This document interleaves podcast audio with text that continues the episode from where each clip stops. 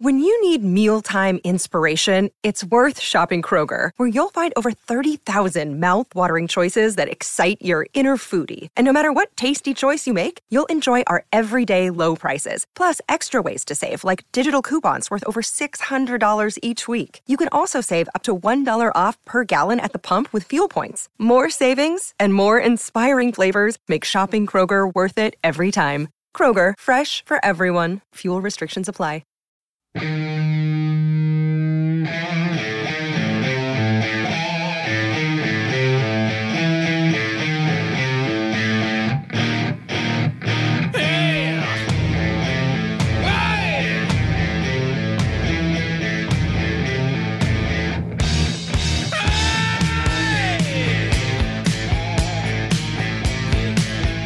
listening to the Cobras and Fire podcast, part of the Decibel Geek Podcast Network, featuring special guest from Danzig, bassist Eerie Von.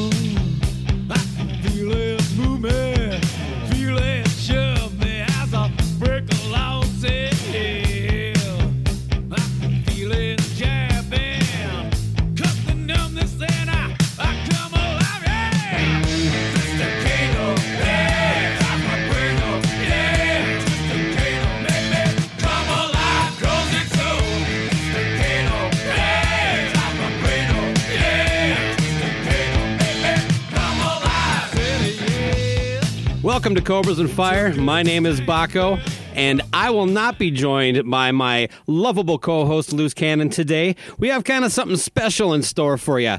I had an opportunity to sit down and chat with Eerie Von of Misfits, Samhain, and uh, the biggest part of his career was probably Danzig solo stuff to talk about his career and you know give an insight on uh, pretty much the, the the bulk of Glenn Danzig's career. Uh, kind of a ni- nice little peek into all that.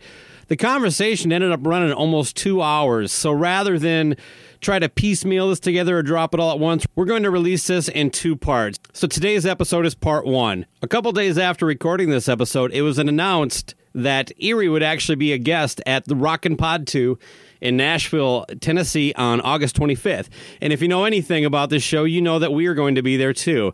Eerie is going to do all the normal stuff, meeting fans, signing autographs, telling stories and that kind of stuff, but he's also going to do a Q&A moder- moderated by yours truly. So that's something I'm looking forward to very much. So for all you Danzig, Misfits, Samhain fans, here's a chance to come out and meet somebody that was there for it. He's also got a brilliant book out called Misery Obscura that kind of gives you a behind the scenes look that nobody else has really offered on all three of those bands. You know, the the Glenn Danzig early era Misfits, the Samhain stuff, which Eerie was a member of, and then of course Danzig solo act. Eerie and I get into all that and so much more during this very extensive interview. I hope you like it. It's definitely one for the super fan. And I hope to see you in Nashville. You should come out and meet Eerie. I guarantee you, after listening to this, you're going to see he's a pretty approachable dude. So enjoy the interview.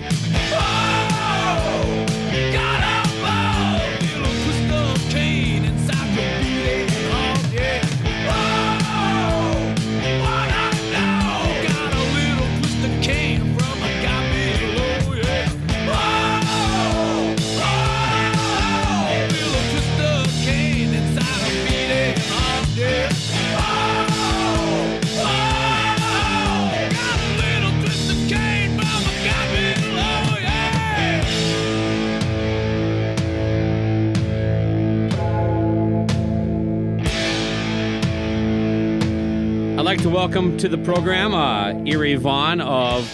Well, you were you. It's hard to say. I mean, I, I I knew you first from Danzig, but you have such, you know. I mean, you were in Samhain. You were very. You know, you had a front row seat to the Misfits, and and.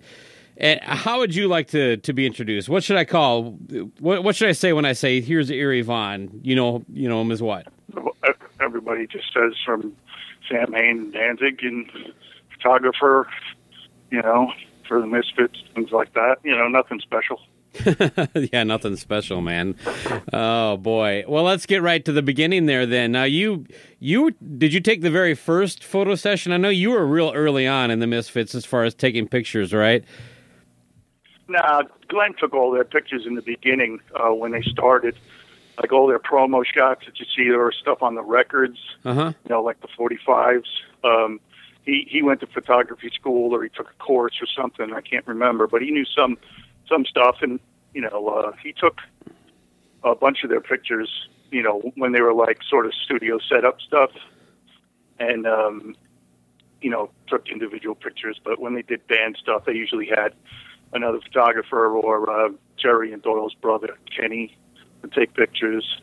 But uh, Glenn did uh, almost all the stuff in the beginning uh, that they used, and um, I didn't get, I didn't show up till around. Well, Doyle and I went to uh, middle school together, so uh, we became friends in like uh, 77, 78, and then went to high school.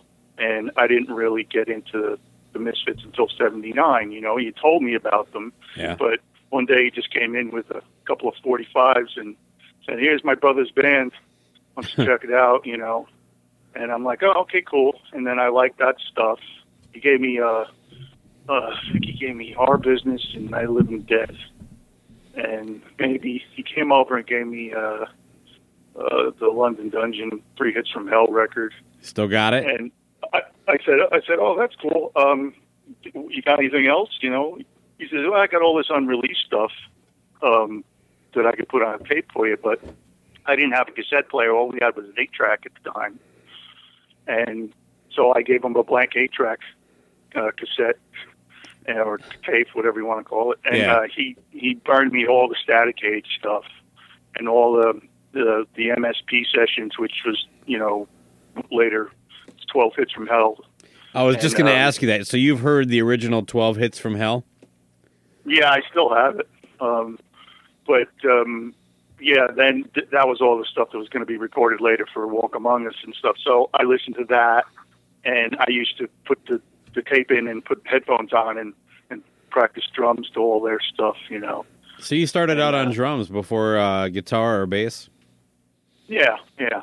Because I had taken drum lessons down at the boys' club with a friend of mine who was in the fife and drum corps. He was a real good drummer. And I, he said, well, you know, I expressed some interest. He says, well, why don't you come down? And they were using those real big, giant marching sticks, you know, Yeah. Like, you know, even bigger than the sticks that Chuck used to use.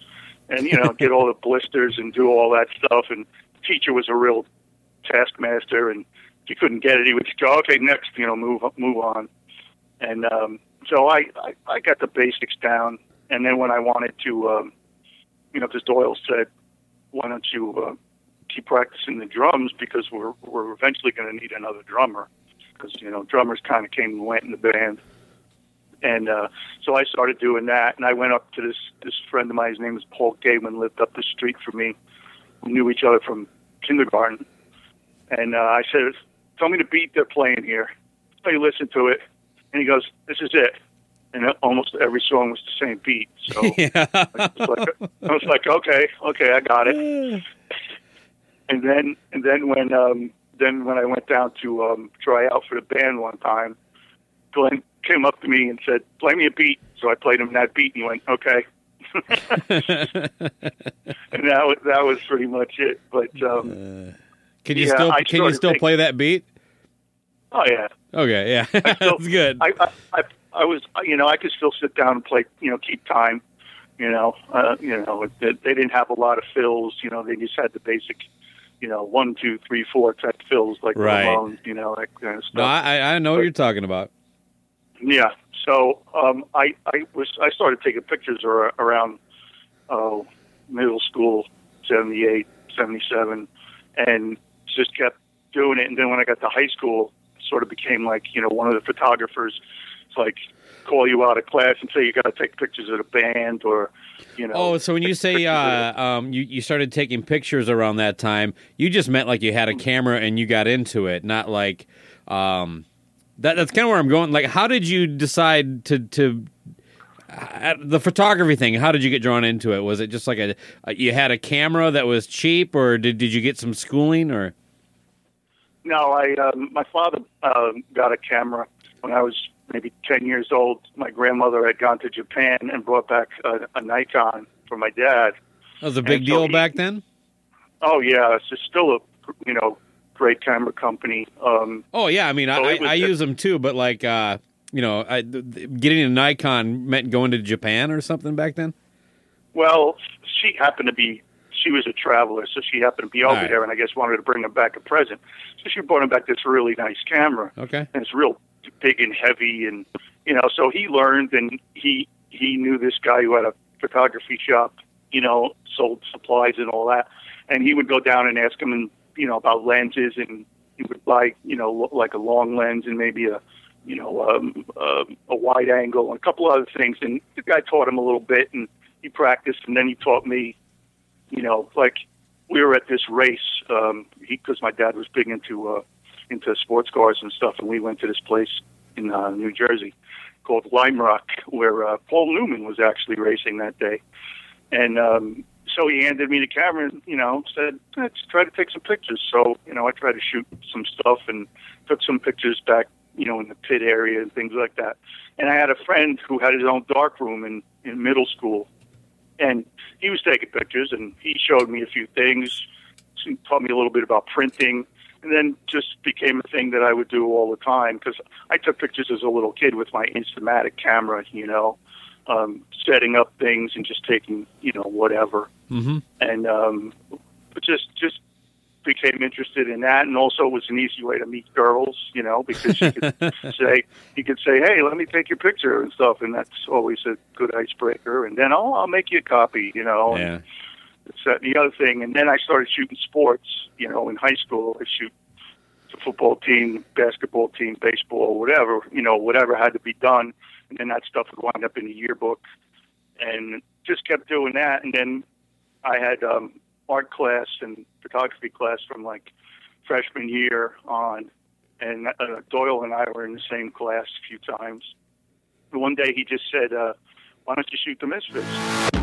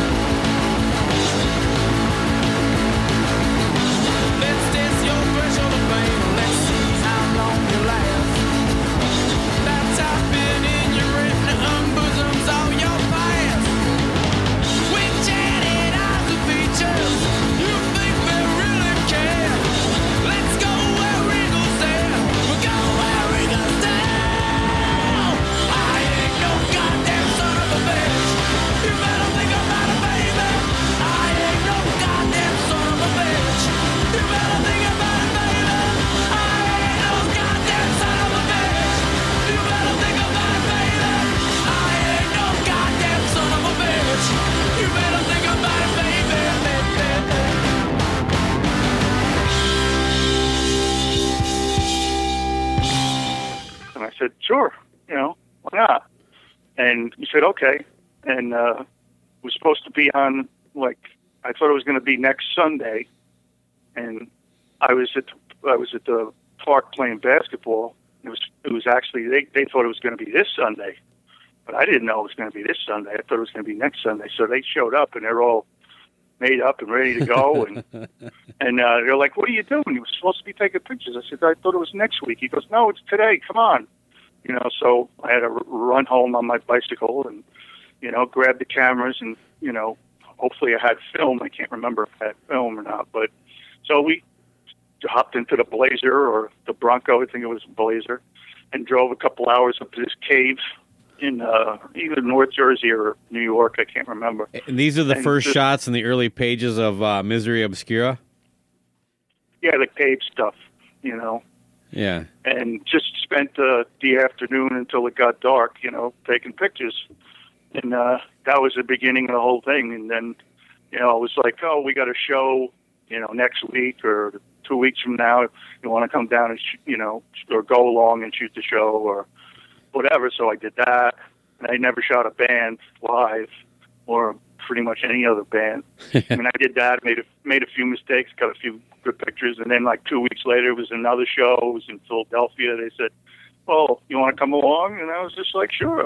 So I shot that show and then just would give them the pictures or let Glenn see them, and you know, um, and then just I was making T-shirts at the time too, because that was another part of the, the art class. They taught us how to make T-shirts, so I was making T-shirts, all the stuff that that they were into, especially Glenn, you know, like monster stuff and you know, cartoon things, you know, Underdog, Bullwinkle, you know, you know, all, all stuff you couldn't buy back then. You know, it's not like today you can go to a store and and pick up a Speed Racer shirt or a Batman shirt or something. We had to make them back then. Did know? you make uh did you make Glenn's uh Count Chocula t-shirt then? No, no. He used. He had this guy who m- made screens. You know, was Okay. professional screen printing place. So he would just bring them down a piece of artwork or a comic thing, and just say, "Make me a screen of this. I want it this size or whatever." So his screens were all like perfect. You know, so I had to, you know, actually do the screens on my own and you know expose them and then wash them out and then you know screen print them and stuff. Now he made that shirt, but I made like you know Quisp and uh, you know Frankenberry and Sure. well, a lot of superheroes and just anything that that you wanted that I you couldn't buy, you know. And then I would give him the Doyle, and then uh, he would Glenn would see it and then say, "Tell her, tell her I want a couple of these." So I'd have to make him a couple, you know. So it was all that thing, and we just became fri more friendly and stuff, and you know, it just kind of snowballed from there. And when they needed uh, material for the inner sleeve for Walk Among Us, Glenn said, "Well, you know, give me all the pictures you got or whatever," and just printed them a bunch of stuff, and they used like about don't know, six of them on the sleeve and gave me credit, which was real nice, you know. So I thought that was a pretty big. Anything deal. more? Did you get paid for it or No, Okay. I mean, it's a very different environment. Uh, you know, a couple things. You know that just to bring people back to this time, you're dealing with film. In other words, you don't even get to see how good these things look like it is now, where you can blast off ten thousand pictures and pick the three of them. You know, um, you really got to go develop them and find out if you had any gold. And it's a very the punk uh, part was very DIY. So uh, it, when for the Walk Among Us thing, that was their major label record, right? Mm-hmm. So as you get the, the credit on, on the thing, does anything happen for you there? I mean, because to be honest, you had a really good eye for how to sne- uh, snap live bands, especially punk rock. Well, it's I, by that time I had my own dark room, so I could, you know, like after I did the cave shots, I knew I'd never sleep until I developed them. So I developed the roles, and before I went to bed, you know, I could see what I had gotten. I like the I way said, you said yeah. that, though. You were you were excited. You knew you had something. You wanted to see it, right? Oh yeah, well I wanted to make sure I didn't screw up, you know, and and I, I was I, I was very happy with what I'd gotten since I hadn't had any experience really, especially shooting those guys.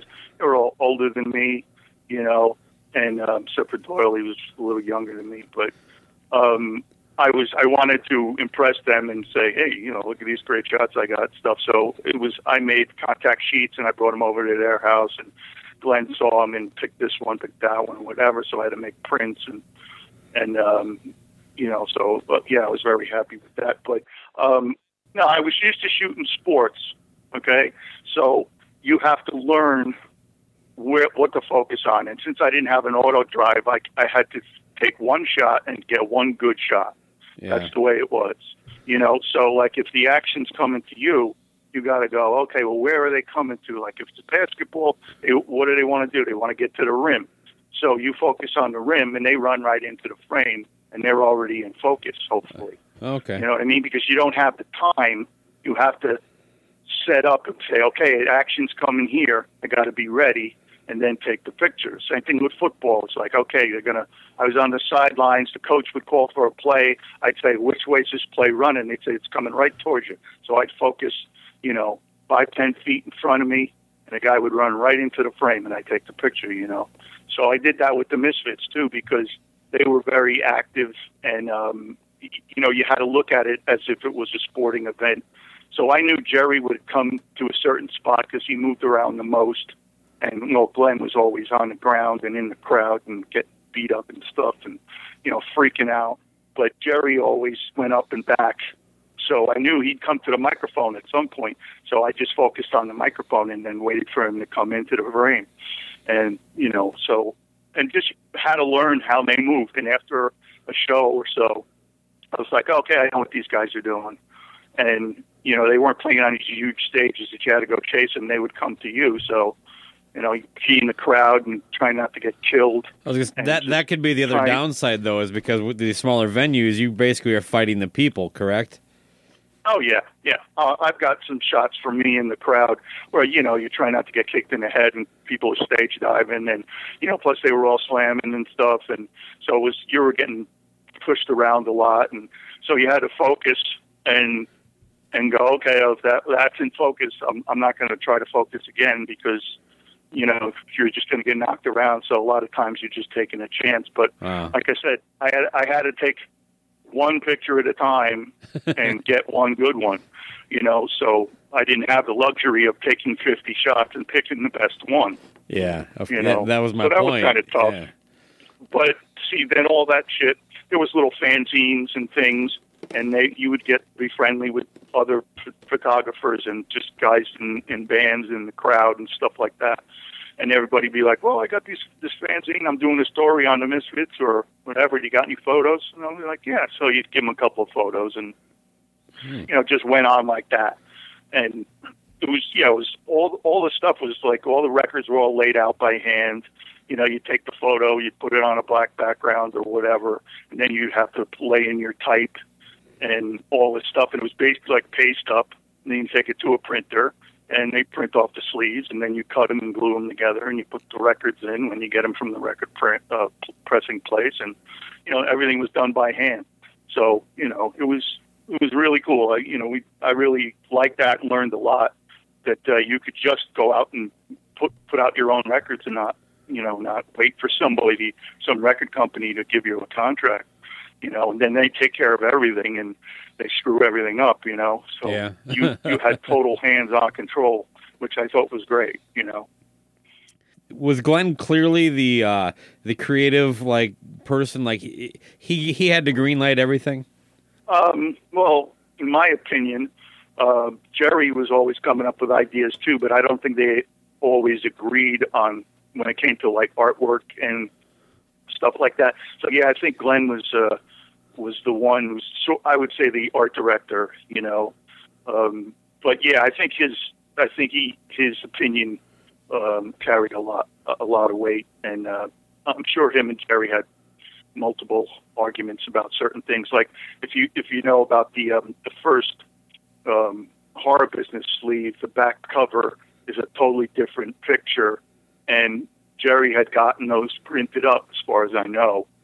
And when he got went and got you know ten thousand of them made like Jerry does, and brought him back and said, Glenn, to Glenn's like, here, I got the sleeves made, you know, all this stuff. And Glenn said, no, it doesn't look right because it wasn't black and white. It was kind of gray and white.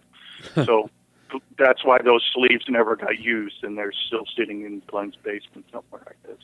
Oh, do you- So yeah. then they went back and did more of a graphic, just black background with uh, heavy contrast, white, just faces and, you know, stuff like that. So yeah, there was a, there was, I'm sure the two of them really, you know, you can see now they're all these years later, they're still button heads over things like that, you know, t-shirts and stuff.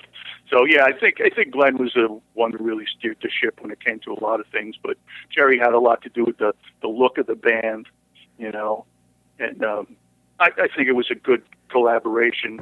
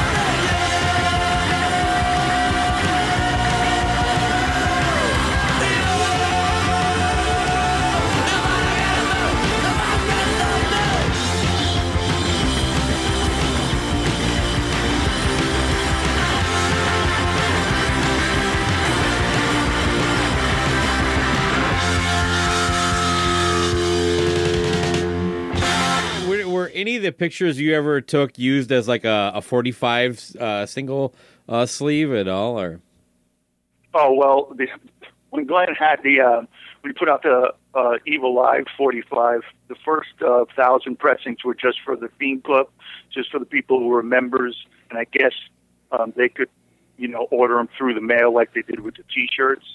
And I don't think he put them in the stores. okay, And then when when that sold out, he decided to make another, do another pressing, and you know with a different label and things like that. And then he sold those in stores and to distributors and stuff. But he had at the end of the the, the two runs that they did or the three runs, um, he had like 33 um, records left with no sleeves. You know, so you can't just go get 33 sleeves. Yeah. You have to get like at least a thousand. So what Back did then, anyway. went yeah. Well, he went and, uh, to the copy shop and laid out um, different covers. So there was three different covers, and he put those in 11 sets of three. So Oh, there was boy. 33 records. So he used one of my photos for his his one because it was one of Jerry, one of Glenn, and one of Doyle. So he used my one of my pictures from uh, uh, club in Jersey City, the last show I shot them at, and that was pretty cool. You know. Well, you So- you were still in high school at this time. Did you actually go on the road at all? Oh no, I couldn't do that. You know, I mean, Doyle could take a you know a month off, which he did once when we were in uh, seniors, I guess, to do a tour for Walk Among Us. I think it was. So they that's when they went out to California. He's a lot And younger was- than uh, the the other two. Then Uh, yeah, well, Glenn's uh, nine years older than me. okay, Uh, Jerry's four or five years all older right, than okay, me. So right. I'm getting it. yeah, yeah. So so Doyle got permission, I guess, to, to be out of school for a month. he and, got a um, pass to go on tour. Yeah, well, like, you know, I'm sure it didn't really hurt his grades any, any but um, but uh, yeah. So I remember that, and um, no, I couldn't go on the road. I did a couple of local gigs, you know, here and there, stuff that was easy to get to, you know, some New York stuff, and like I said, the Philadelphia show and other, you know, a couple other things. Yeah. You know, they would either give me a ride or I'd have to get down there myself. But Well, Walk Among Us was close to the end for them, right? well, they had. What did they do after that? I want to say there was 83. I don't remember. No, '82 was when that came out. 82. Okay, all right. right? So they right before that they put out they put out the Halloween record and they put out the Three Hits from Hell. Then they put out Walk Among Us, I believe, and then know, Glenn had put out Who Killed Marilyn in that time, like in '81 or '80, and then they did uh, Earth AD in '83 with Hmm. Robo playing drums, and they recorded it out. The I, I think I'm not sure if they recorded it in California or not, but they used uh, Black Flag's an engineer producer spot Yeah. and um, and recorded that, and that came out in '83. And then I don't know if they toured that much with it. It's hard to remember, but they they broke up not long after that. You know, so the record was probably only you know maybe six months old or something.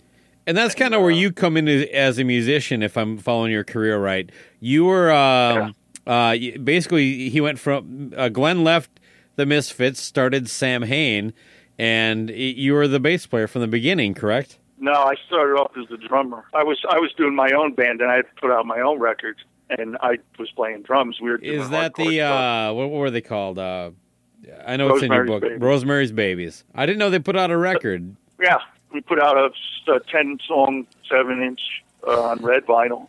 Is that on And- Spotify?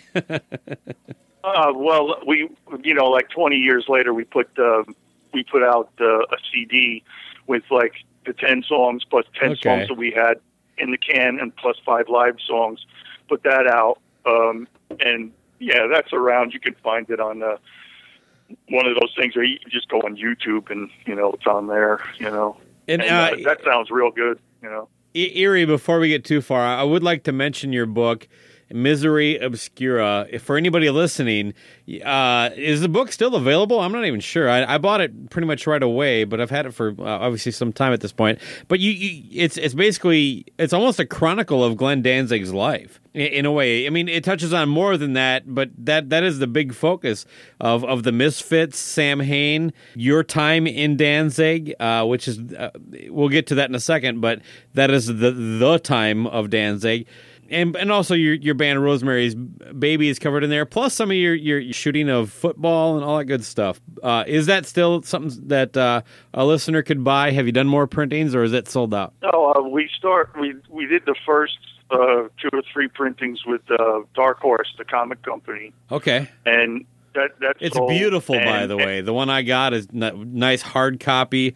Got kind of a, a a varnish on the front there to kind of offset some of this stuff. It's just nice.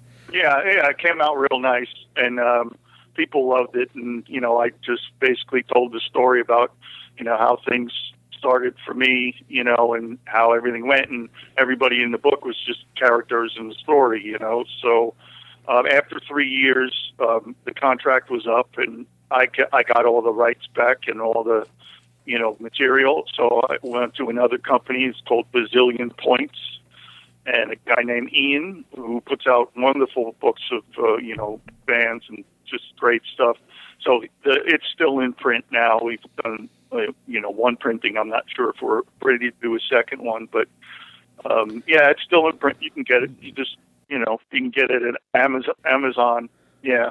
It's it's good. It's everybody says they they read it over and over again. You know, you Yeah. sit down and it takes you about an hour to go through it, and then you read it again, and then you you know Exactly what you're saying. I'm just if anybody listening, just track it down. It's called Misery Obscura by Eerie Von. It, it if you're a fan of that era of, uh, of the Misfits punk, the the New York punk scene.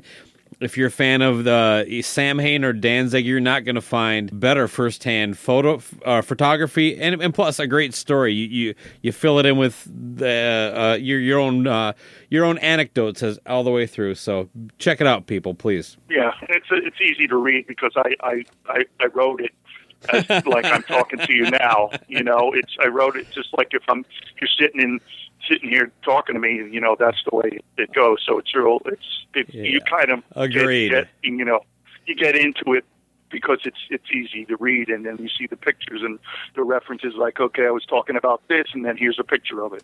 You know, or whatever. You know, or where it was, when it was, what was going on at the time. So Uh. yeah, it's good. It's I'm very happy with it, and we're, we're working on a follow up to it. So Well, you that's know. awesome too. Um, back to the founding. How did Samhain come together? Then did uh, uh, were you like uh, basically w- did did Glenn and Jerry split the Misfits camp into two? Did you kind of follow Glenn while Doyle followed his brother?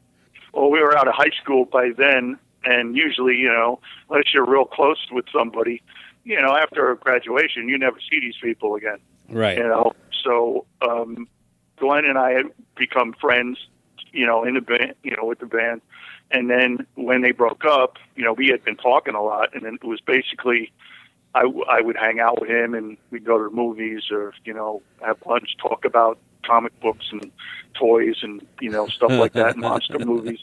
And it was we basically were you know I was having a little trouble with some of the guys in my band, you know, not showing up for rehearsals or not being into it as much as they were, and maybe you wanted to go in this direction, they wanted to go some other direction, and you know you got to have a unified front. You know, you can't just say, well, you know, the songs have to sound, you know, be in the right direction. You know, the look of the band, everything, the attitude, all has to be. Everybody has to be on the same page. Absolutely. So we we talked we talked about that, and he was evolving and wanted to do something a little bit different. His songwriting was becoming not not better, but definitely better, but um, different stuff that wouldn't really work with the Misfits. And he probably does the same thing today. He always he he just writes, and he would write something and go, eh, "That's not right for the for the Misfits. I'll just put that on the shelf and use that later, or you know, give it to somebody else down the road." So he had all these songs for his next band, like already kind of conceived in his head or written down. So he just says, "Well." He comes back from this. I think it was a Detroit show. It was the last show, um, and he says, "Well, you want to do the band or what?" And I'm like, "Sure." And I had, you know, gear and drums, my parents' basement, so they were already set up for Rosemary's Baby. So I said, "Yeah, come on over." You know, you know, on Tuesday or whatever. And uh, so I had guitars and things, you know. So he just said, "Okay, this is the way this song goes." And uh, first song we we worked on was, I think, was uh, "All Murder, All Guts, All Fun." Oh,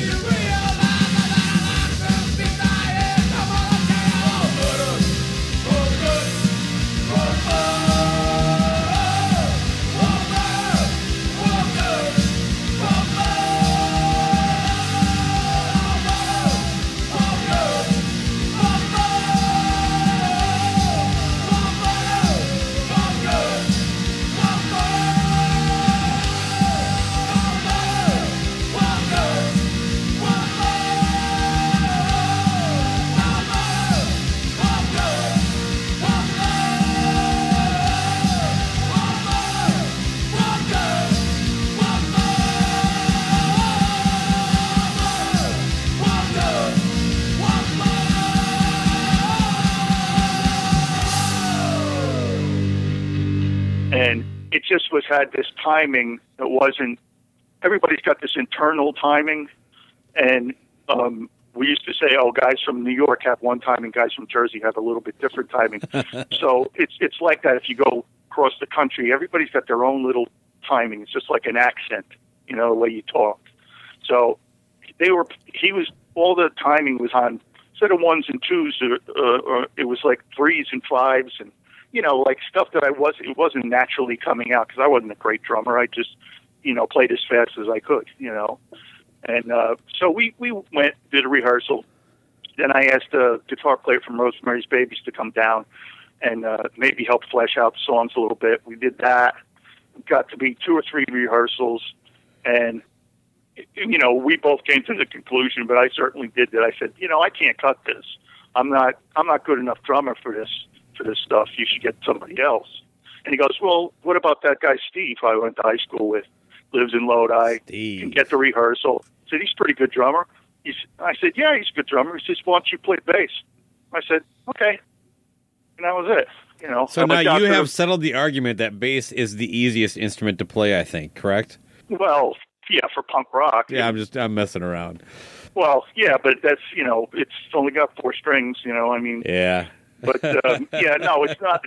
There's some really great bass players. But, I know. I'm Yeah, having fun with it. The- I, I don't literally yeah, mean that. no, I had to. uh I had to. I didn't know what the notes were, and Glenn would say, "Okay, this, you- this, this is an A. This is a G. This is a D. Okay," and then we just, you know, I had to cite everything. You know what I mean? Like uh, until I learned where the notes were, anyway. You know, but And yeah, then the first. the from first- there, it's uh, all murder, all guts, all fun, right? Yeah, exactly. You know, it's all a bad dream. You know, but um, yeah, the first, the, actually, the first song that we worked on, me, Steve, and Glenn, at Steve's apartment in Lodi, was uh, our version of Horror Business. Oh, You know, because it was it was very simple. We were going to call it Horror Biz, and you know, so it was just like. It only had like five notes in the whole song, so you know we started with that, and just you know I just tried to muddle through and try to hit the right notes, and basically that was it. You just keep keep playing and try to get better, and you know just uh, just take it from there, just like any other punk band. You know, So on the cover of Initium, how come there's only three of you? we didn't have a guitar player at the time. Okay. Yeah, so so Glenn had done some rhythm tracks, and uh, oh, okay. yeah, he brought he brought in Lyle from Minor Threat to do some more sophisticated guitar and maybe some lead parts. And that was see, the original concept of the band. It was going to be me and Glenn, and we would bring in guys when we wanted to make a record. Bring in a drummer, bring in a guitar player, and then if those guys were available, when we went on the road, then they would go and they would play with us. If they weren't, we'd get other guys to go on the road. But it was basically going to be re- like a revolving door of musicians, you know, whenever we wanted to make a record. But you can't rehearse like that. So we had to say, well, we that's a good idea, but it's not going to work because, you know, you got to work around everybody's schedule, and so we needed guys who were in town that could come to rehearsal a couple times a week, and we got Pete who was playing with uh, Steve in Mourning Noise, and he lived in Rutherford, which was just you know 20 minutes away, 15 minutes away from Lodi. So he could get the rehearsal. He had his own vehicle and stuff like that. It's an old VW bus, you know, and uh, so we had to do that. And then, you know, we he Glenn wanted to get the record out. You need we needed a cover, you know, so we took the picture. Uh, record came out. We got after the the first Rock Hotel show where Lyle played. Um, we decided, well, we need somebody local, and then started rehearsing with Pete, and then um, then went on tour, and the record wasn't out yet, so nobody knew who the fuck we were or hadn't heard any of the songs. So we're playing to like twenty people, you know, thirty people, and but he wanted to go out, he wanted to get the ball rolling, and you know, let people know that uh, you know this was a new band, it wasn't the Misfits, and you know, get keep moving forward. You know, usually, you know, you got to you got to have the records got to be out for a couple of months before you go on tour, but well, that's not the way we did it, you know. But uh, next time we came around, everybody knew, so we were playing a couple hundred people by then, you know. And So when you first started jamming, I, I assume it was all tracks that were kind of that ended up being on Initium. Is that fair? Because you you mentioned two of them. Yeah, uh, he had already recorded a version of Archangel, like uh, while he's. I don't know if it was while he was, the Misfits were still together or right after that. I'm not sure. Um, but th- that was a song he had written, and he wanted to give to Dave Vanian from the Damned, you know, to sing. And I think it was either the Misfits were going to back him up, and he was going to sing it and to put out a record. I don't know. I can't remember the story. I could be wrong. Or he was just going to give the song. Maybe he just wrote it for Dave Vanian because he thought it, it would go good with his style at the time. So we had that song in the can, and he, you know, just I think um, after he, he wasn't thrilled with the ver- you know the final version, so we re-recorded the bass parts and maybe some other guitar stuff. So we had the one track, and then went in recorded, um, you know, all the rest of the stuff. But that was, yeah, that was the stuff that we were working on, as well as still playing a couple of Misfit songs to round out the set because, like our first show, we had like nine songs, and you know that that's not an hour. You know, so we had to throw in, you know, "Die Die My Darling," "London Dungeon," or Okay. you know, something like that. You know, couple, just just also as a sort of nod to the, the the fans who were Misfit fans who came here to see what the hell this was all about. You know, so we, you know, if they didn't like the songs we were playing because most of the Samhain songs were a lot slower, and um, they would be like, "Play faster, play faster." Glenn's like, "You want to hear something fast?" And they're like, "Yeah." It's like, "Here's another slow one." You know, and so. But then we do, you know, London Dungeon or Die Die or something like that. And, Okay. you know, they would all get excited and, you know, might have played Death Comes Ripping every once in a while. Well, Glenn has always uh, seemed to so- have his eyes forward as far as what he was doing create, create, uh, creatively, especially at this time of his life. Um, Well, you have to. You can't just keep, you know, you can't just keep playing the same old songs over and over again. You know, you have to keep moving and keep writing. And every song you hope to top the last song you thought was good, or the last record you put out. Sure. You have to. The next record has to be better. You know, can't just go back and oh well, everybody liked that one, so we'll just give them another one of those. He's like, that's not the way to be. Some people do that, but that's not the way I look at it. And that's not the way he looks at it. I don't. I don't think. Well, at least he didn't then. So um, that's I think any you know real musicians or people who are really creative, they want to beat you know what they just did, or they want to beat this artist that they really like. You know, the Beatles were trying to be better than Roy Orbison, and the Stones were trying to top Chuck Berry or whatever. It's just like you just have to shoot for the stars, you know, or shoot for the moon, and just try to get better. You know, every time. You know, that's just the way it goes. Now I know it was a long time ago, and you've you, you've played a ton of shows. Uh, but I know Samhain only played one show in my uh, where I'm at, Minneapolis. But it was at the Seventh Street Entry, part of the First Avenue Club. Any chance you have any recollection of that? Oh yeah. Seriously, Uh, I'm a big I'm a big Prince fan, so I was thrilled to to be, I you know, be in the building where they filmed Purple Rain. You know, oh, right so- on. Right? So it was snowing and it was Minneapolis and stuff, and you know, I know we were playing this little this little you know bar next to it, which I didn't know, even know existed. Yeah, it's a and little room off the so we- side almost. Yeah.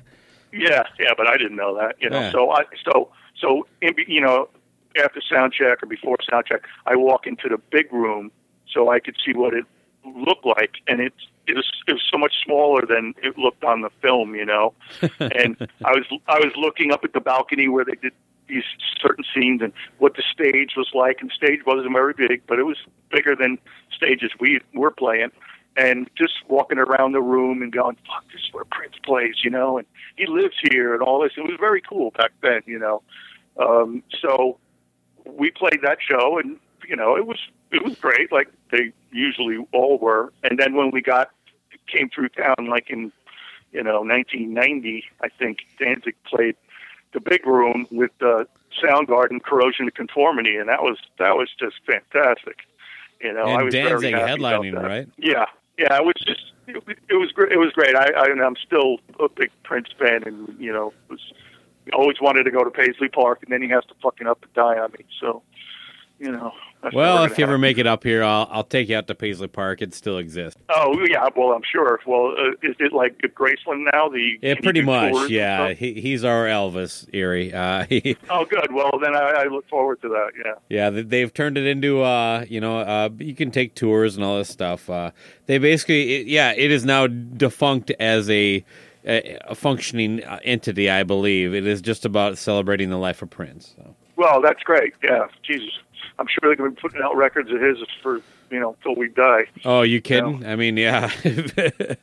I mean, he he lived longer than Hendrix and recorded more. So Oh yeah, you know, like recorded all the time. But the thing I liked about that was it was uh I, I don't know if it was his club or somebody opened up the the Glam Slam. Wasn't there a club? Yeah, yeah. Either Mhm. yeah, well, you know, like him like doing a show somewhere or anywhere around the country, and then after the show going out and going to some little club and then playing until the sun came up. You know, like the Allman Brothers used to do Yeah. that kind of shit. You know, and I was just like, this guy's a nut. You know, like he just loves playing so much that he could do two hours and then go play for another three hours or four hours. And uh, you know, I just thought that was amazing. Yeah, you're you're making me nostalgic and a little sad. I, I agree one one hundred percent. But uh, back to Samhain. Sam Hain kind of leads into Danzig as as a band, uh, but John Christ actually he comes in during Samhain, correct? Yeah, well, at the end, you know, we didn't have a, a drummer. Oh, yes, you know, we still had London. Um, we didn't. We didn't have a guitar player. So John came in, moved moved uh, like a town over, and started coming to like rehearsals. And we needed somebody to overdub guitar parts because Glenn and I were working on what was going to be the next Samhain record. Um, so we had songs that wound up on the first Danzig album, and he wanted him to overdub a couple things on other songs, and you know, so he played on that. The Samhain Grim, Sound Grim, the Final Descent. Um, so that was going to come out. You know, we were just, I guess, we were going to continue the band like that, but um, it just didn't. It didn't. Um, things were changing. You know, it was just like it didn't it didn't seem like it was the right time for that to come out, or maybe it would never come out. Some, you know, you put you make records, sometimes they don't come out. Okay. But um, yeah, we we got we got John after long auditions and stuff, and then you know uh, Rick Rubin was involved by that time.